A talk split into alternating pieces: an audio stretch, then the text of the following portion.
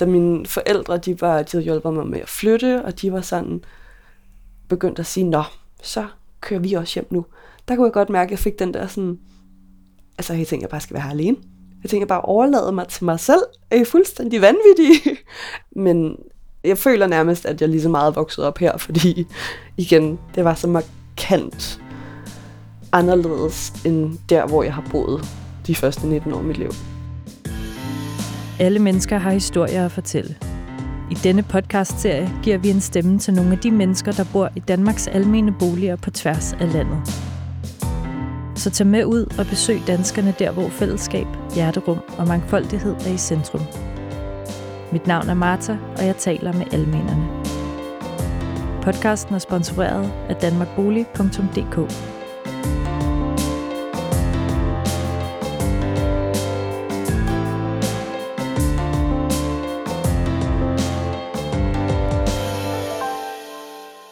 Hej Maria. Hej Martha. Vi sidder her i din lejlighed, og måske skal du bare lige forklare, hvor vi er. Jamen, øh, vi er på øh, Amagerbro, i min, i min studiebolig på 26 kvadratmeter, inklusiv kælderrum, med eget lille sådan, te-køkken, tror jeg, man kalder det. Jeg tror, der er en meters bordplade derude. Der er eget bad, og så sidder vi lige nu i min dagligstue, spisestue, soveværelse.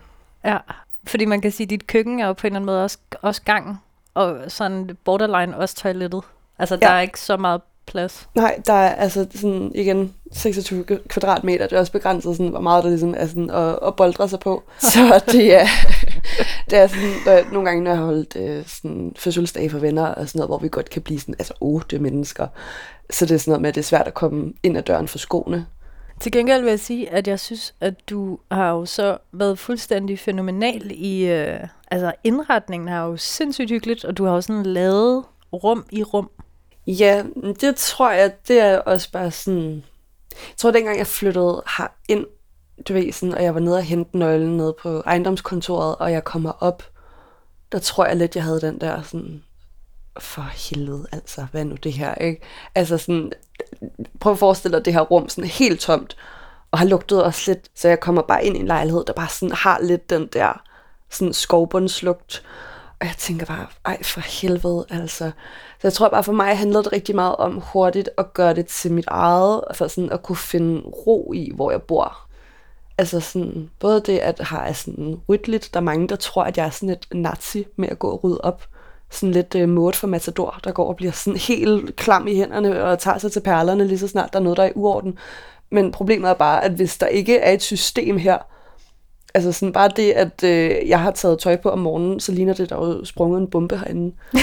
Fordi, ja. altså sådan, igen har jeg bare ikke særlig meget plads, så, så der skal ligesom være sådan lidt orden. Og på samme måde synes jeg også, der skal være noget personlighed, fordi det giver mig sådan en, en ro, når jeg så hjemme.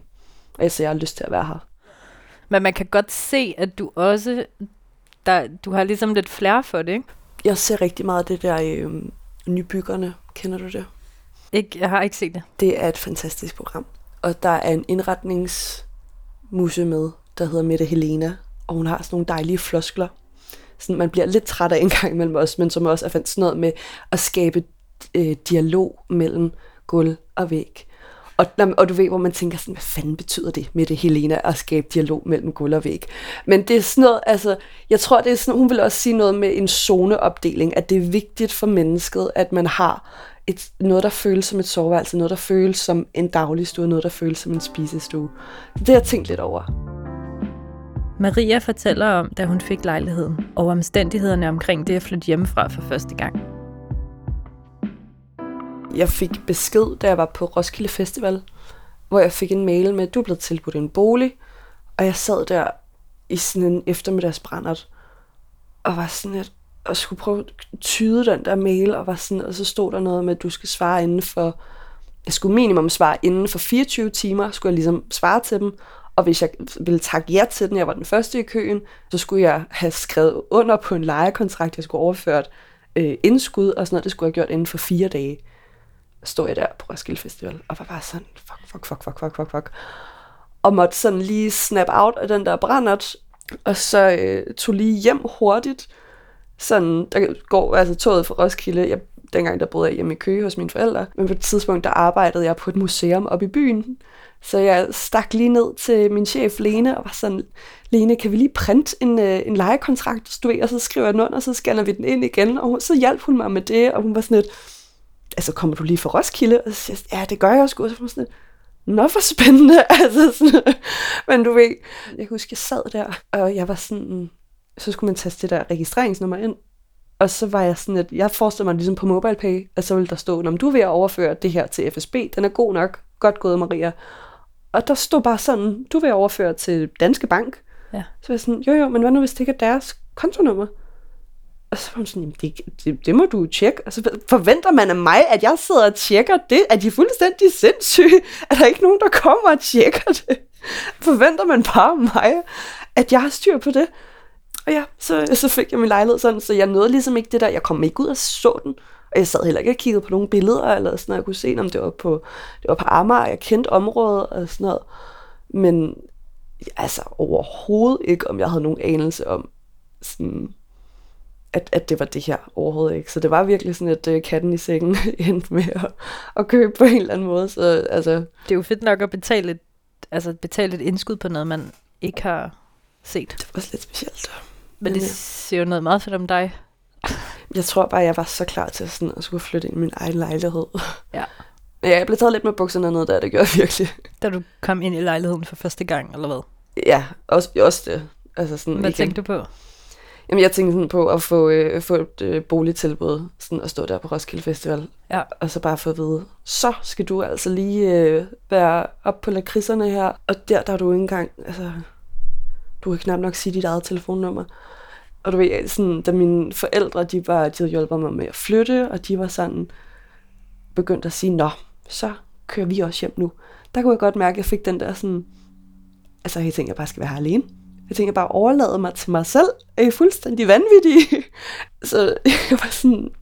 Jeg tjekkede i hvert fald ret ofte, om døren den var låst. Nu er Maria flyttet hjemmefra, og hun skal sige farvel til trygheden bag det Gusterhækken. Men starten på hendes liv som udeboende bliver lidt af en lille dåb. Der står nogle gange en mand nede foran min dør, gadedøren, som står og spiser leverpostej med hænderne. Okay. Og så står han dernede og spiser leverpostej med hænderne. Og jeg mener med hænderne, altså sådan helt Ja. ja. klør fem nede i bakken, og så... Og, og han står som om, at der er ikke nogen, der må se det. Men alligevel så kigger han jo sådan lige over skulderen. Og han står altid nede foran min dør. Ja. Jeg synes, han ser simpelthen så suspekt ud, så jeg har ikke lyst til, at han skal vide, hvor jeg bor henne. Så det jeg gør, jeg bor i nummer 13, og vores, øh, den nøgle, vi har til, øh, til vores gadedør, den er ligesom til alle tre opgange i Ja. den her bygning. Så i stedet for at gå ind af nummer 13, så går jeg ind i nummer 9. Ja. Jeg tror ikke, at, at alting lige sådan fungerer for ham. Siger jeg, uden at kende ham. Igen, det er fordom. Men øh, det, han slår mig ikke som typen, der sådan siger, ej, jeg skal også hjem nu, fordi jeg har et tidligt morgenmøde i morgen. Ja, det var, øh, det var sådan lidt en, en ilddåb i mærkelige mennesker. Jeg følte, jeg mødte dem alle sammen på den første uge, jeg boede her. Så, var jeg sådan, så, så bor du på Amager nu, Maria. Men havde du nogle tanker om, hvad, hvad almene boliger var, før du flyttede hertil? Øh, jeg tror for mig, så var det meget sådan en, øh, man vidste, det var sådan en ting, om det er dem, der kommer på, på ghetto-listerne. Mm. Det er almene boliger. Det har rigtig, rigtig mange negative associationer, når man ser almen bolig, fordi de er billige, og det er så også bare en bestemt type, der så bor i så billige lejligheder. Mm. Jeg havde 100% nogle fordomme om, hvor det var, jeg skulle bo henne. Og så også lige den tidligere lejer, der så virkelig også sådan på en eller anden måde sådan lidt bekræftede mig i, at det også var en bestemt slags type, der i hvert fald havde boet her før. Ja. Øh, Sådan, men, men jeg kan virkelig godt mærke, at igen, nu har jeg boet her i tre år, og jeg kan godt mærke, at det, er sådan, det er som om, at jeg tror, der er flere, der har fået øjnene op for, at det er virkelig fedt at bo i almen bolig. Mm. Fordi du skal ikke lægge, i mit tilfælde, hele din SU i en, øh, i en husleje, og så skal du arbejde røven ud af bukserne på et eller andet studiejob for at have råd til alle dine faste udgifter og mad og have det sjovt og sådan noget. Øhm, så jeg kan godt mærke, at der er begyndt at være sådan lidt flere typer, som måske minder mere om mig selv, der bor her, i forhold til lige der jeg flyttede ind. Så det har ændret sig, men du har jo selvfølgelig så også ændret dig, fordi du har erfaret nu, at en almen bolig ikke nødvendigvis er en ghetto. Ja, nej, men, det, og, men, men samtidig kan jeg også godt sådan se, hvorfor det er, at man får det galt i halsen. Men hvorfor tror du, det er, at man får det galt i halsen? Det tror jeg er for eksempel sådan noget som den famøse ghetto-lov. At man bare tænker sådan, at man, øh, det, altså, du kan knap nok stille din cykel fra dig, uden at den er stjålet to sekunder efter. Og hvis du glemmer at låse døren, når du lige er nede med skraldet, så kan du også være sikker, sikker på, at øh, fjernsynet er pillet ned ad væggen og sådan noget. Jeg, jeg tror bare, det er den der sådan, nu siger jeg noget meget humanistisk, men diskursen. Det er simpelthen, at det der, at det, det bliver kørt op til, det bliver kørt op til noget dårligt, og have lyst til at have lidt mere frihed i sin økonomi, fordi man så bor billigt. Så du har haft en eller anden idé om, hvad det vil sige at være en, som bor alment. og så er du alligevel flyttet ind, også ja. i en brændert. øh, og så er du blevet boende i tre år. Mm. Og har fået afkræftet dine fordomme. Ja, og det er jeg virkelig også glad for, sådan, at jeg har gjort det. Også fordi, at det der med, at man så også får lov til at se, nu sagde jeg sådan, at der er flyttet flere ind, i hvert fald sådan i den her bygning, øhm, som måske minder mere om mig, som er studerende, øh, blandt andet. Og sådan. Men samtidig så bor der jo også rigtig mange andre typer, som man jo også finder ud af, at det ikke er nødvendigvis en dårlig ting. At der er andre mennesker, end hvordan du lige selv går og ser ud. Det er også fedt, at der er nogen, der er lidt anderledes, fordi det er det, der også giver noget liv og noget charme og noget, altså bare sådan generelt sådan leben, tror jeg, man vil kalde det. Ja, så du slår et slag for mangfoldigheden, kan man sige. Ja, simpelthen. Ja. God gammeldags mangfoldighed. jeg tænker, at fordomme er jo praktiske at have, fordi de betyder, at verden omkring en giver mening. Mm. så på den, på den måde er de jo sådan, sådan meget logiske. Men det er jo altid fedt at få dem afkræftet. ja, helt sikkert. Jeg tror, den udvikling, der sker... Altså, det skal også siges, jeg var 19 år, da jeg flyttede hjemmefra. Øh, og mange af mine venner boede stadig hjemme.